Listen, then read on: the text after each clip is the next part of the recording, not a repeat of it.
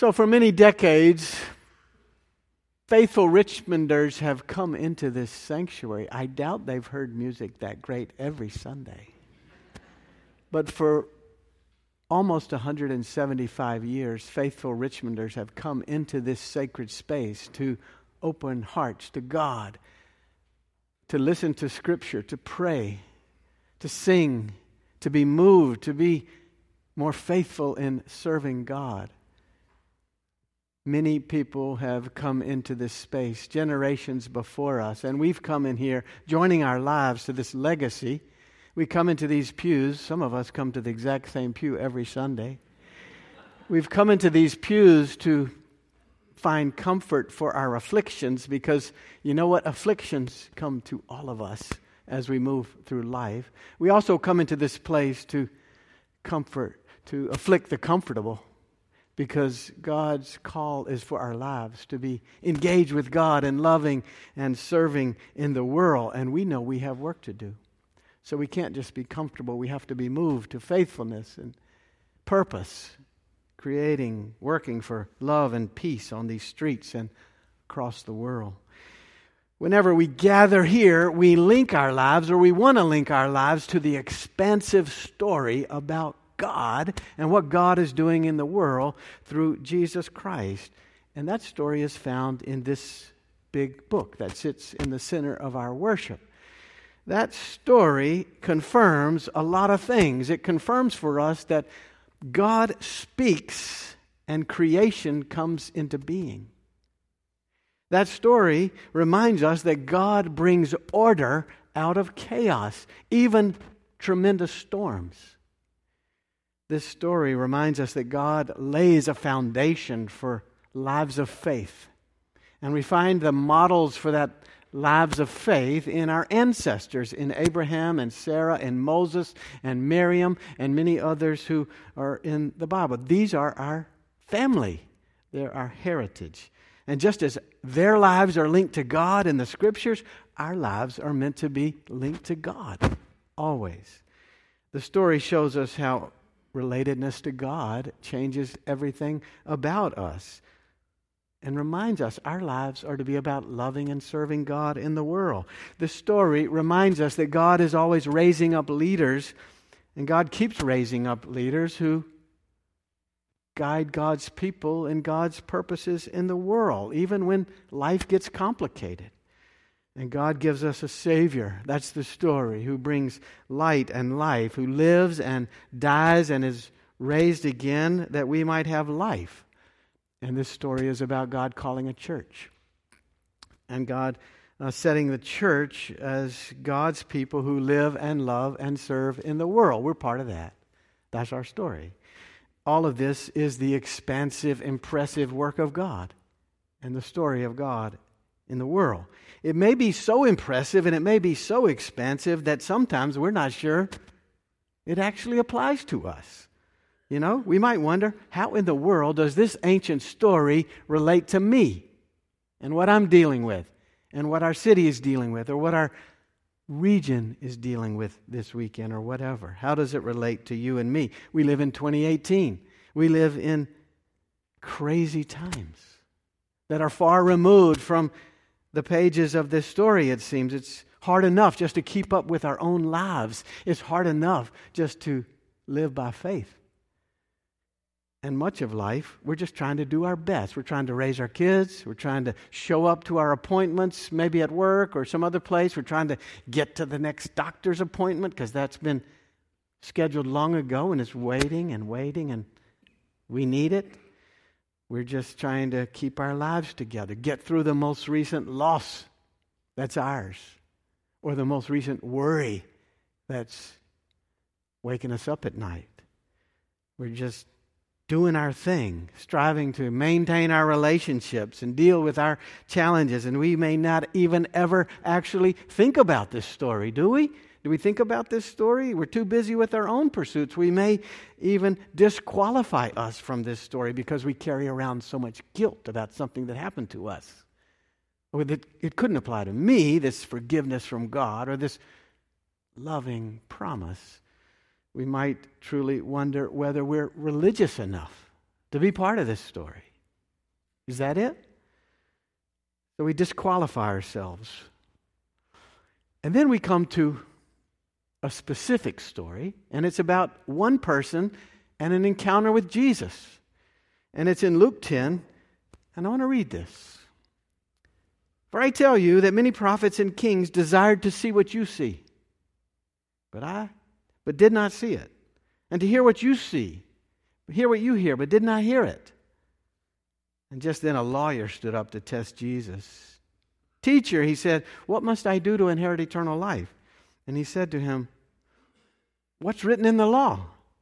What do you read there? And the man answered, You shall love the Lord your God with all your heart, and with all your soul, and with all your strength, and with all your mind, and your neighbor as yourself. And he said to him, Jesus said to him, You've given the right answer. Do this, and you will live. This is the word of the Lord. Clearly, Jesus pulls out from this one individual, this lawyer, the great words of faith. The lawyer actually repeats the Shema that uh, Richard read just a moment ago, the great and essential teaching, the primary expectation for all God's people from generation to generation. The main thing, love God with everything. And Jesus adds to it, and love your neighbor as yourself. Today, I want to focus on one word in that great teaching and that's the word soul. We're to love God with all heart, soul, mind, and strength. There's a tendency through history to think about soul as sort of the uh, intangible part of our existence. We have our bodies, the tangible part, and then we have our souls, and our tangible bodies go through certain things, and, and then they die, and our souls then end up with God. And that's a separation, a kind of thinking that separates body and soul. That is not really faithful biblical thinking about soul. It's very different through the texts of Scripture. Soul is mentioned 700 times in the Bible, and soul intends to convey something else than just our sort of immortal uh, essence of us. Soul intends to convey that our core existence, our primary identity, comes from the truth that we are, more than anything else, persons in relationship. Okay? Soul teaches us that we find our true selves when we recognize that we're related to God and we're related to others. We find our true selves, our true sense of who we are in our relationality. Each person in the world is a one of a kind creature made in the image of God. Eugene Peterson says it like this Whatever else the word soul means, it conveys a sense of enormous dignity and thoroughgoing relationality. Soul is the most personal term for who we are, what it means to be a human being. The word soul reminds us that we are God created, God sustained, and God blessed. So, soul then is a barrier against reduction, against human life reduced to biology. We are way more than cells and organs. Soul is a barrier against human life reduced to just culture and ethnic, ethnicity and utility. We're, ma- we're way more than citizens or immigrants or white collar or blue collar or wealthy or poor. Soul is a barrier against human life reduced to race or gender or sexuality when we recognize and affirm the dignity and relationality of one another with the emphasis on soul, we will find ourselves living and relating with a lot more faithfulness and a lot more love. Soul, in the Hebrew, nephesh, is the same word for throat or neck. The neck you know, is the narrow part of our anatomy that connects the head, the site of intelligence, and the nervous system with everything else in the body. The neck literally keeps us together, right? The head is physically, at least when we're standing up, um, the higher part of the body. So we sometimes think of these higher functions like thinking and seeing and hearing and tasting in contrast to uh, lower functions like moving or digesting or perspiring or something else. But as we know, these functions in our lives, all of them, they work together. And the neck is the key connector. The neck contains this narrow passage through which air passes from the mouth to the lungs and back again, and with speech. So, breath, spirit, God filled life. The neck is the uh, conduit for the entire nervous system, stemming from the brain. The neck contains the mighty uh, jugular veins. The neck keeps it all together. Soul, nephesh, keeps it all together. Without soul, would we, we would be just a jumble of disconnected parts. But all through the scriptures, we keep being taught that we're not disconnected. Rather, we are created with a wholeness. Soul works like a magnet, pulling all the pieces of our lives into a unity, into a totality. So think about soul music. It has that name to affirm that the rhythm, the words, the essence of the music, the feelings that we get when we hear it, it permeates the whole being, permeates the whole self in a unity, in a totality. Soul food. It doesn't just meet the hungers of our stomach, it feeds us by connecting us to our heritage or to our ancestors or to faith, to a greater realm of existence. Or to say that someone is soulful, what does that mean? A soulful person means that person is somehow more wholesome or unified. A soulful person has found a way to live with wisdom and grace, uh, who relates fully and well to all people, who stays lined up with actions and beliefs, whose legacy is large because of compassion and concern for others. So, all that's to say, it's not egocentric, but X, EX centric, meaning no longer centered on the self. Soul.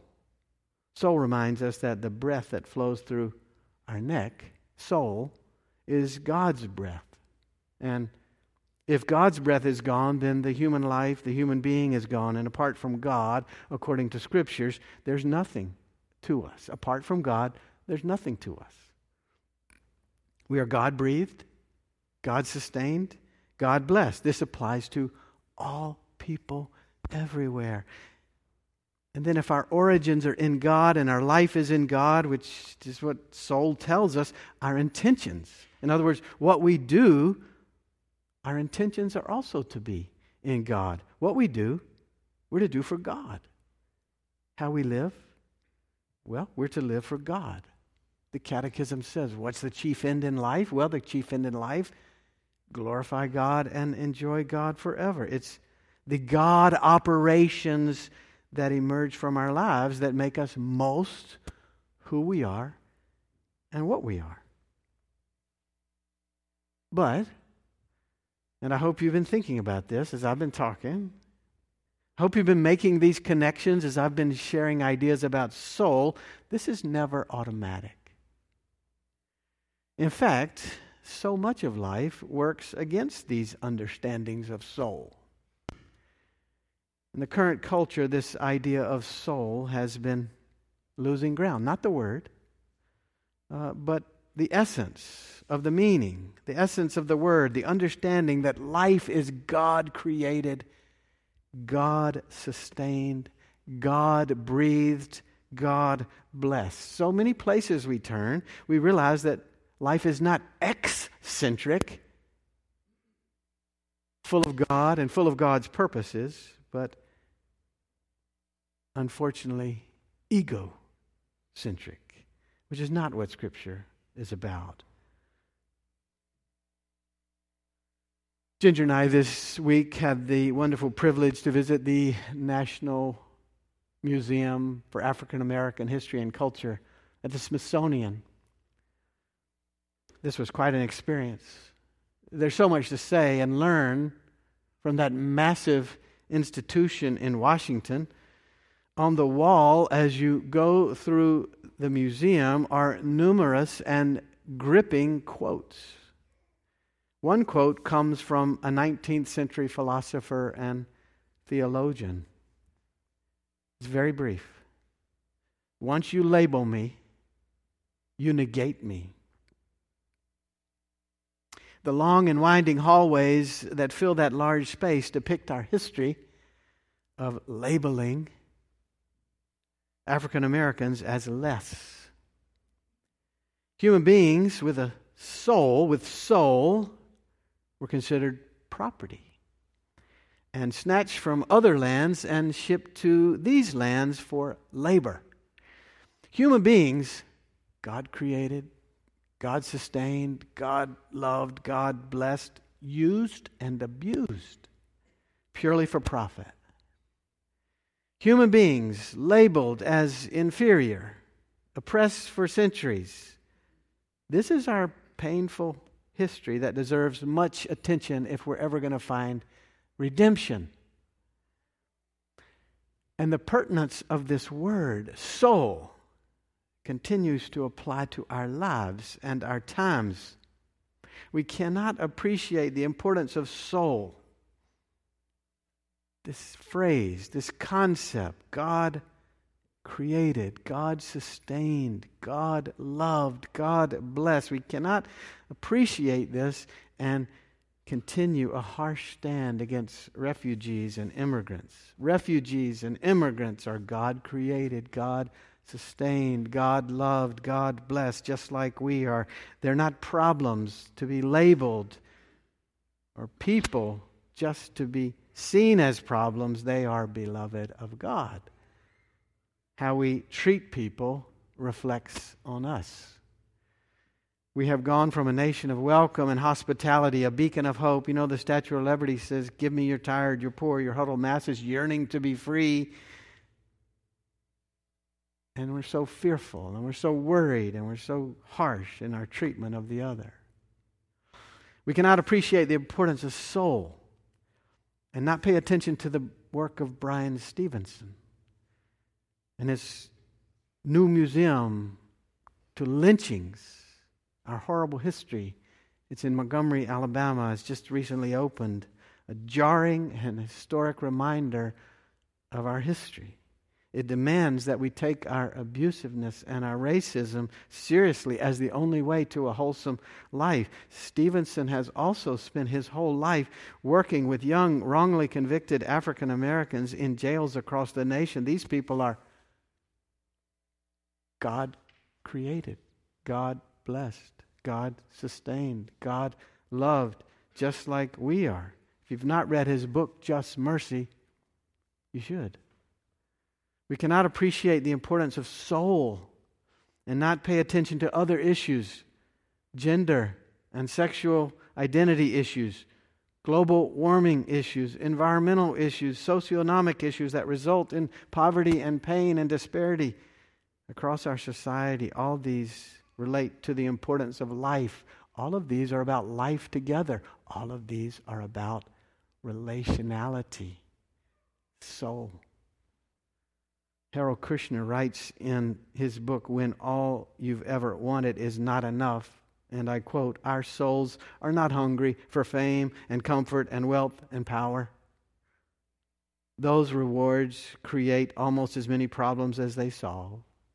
Our souls are hungry for meaning, for the sense that we have figured out how to live so that our lives matter, so that the world will be at least a little bit different for our having passed through. All through the Bible, we find this wonderful phrase Bless the Lord, O my soul. It's in so many different places. Bless the Lord, O my soul. It's a re- reminder that life is rooted in God. And when we know that our lives are rooted deeply in God, we live with a certain sensitivity, awareness, compassion, kindness concern for others, especially the less fortunate. And we live with intentions that intend to glorify God, not just further our own purposes, our own selfishness, our own self interest. We got enough of that. We got enough of that. God calls us to love God with all our soul, which intends to change everything about us. Everything. See why this is so important? Loving God with soul reminds us that everything's tied together. And what we do matters. And how we see other people matters. And how we see the future matters. May we bless the Lord, O my soul, always, together, and forever. Bless the Lord, O my soul. Amen. Let us pray. Thank you, God. Thank you. We are indeed created, sustained, blessed, held forever by you and your abiding love. Fill us with your spirit and fill us, O oh God, with new commitments that honor Jesus Christ our Lord. Amen.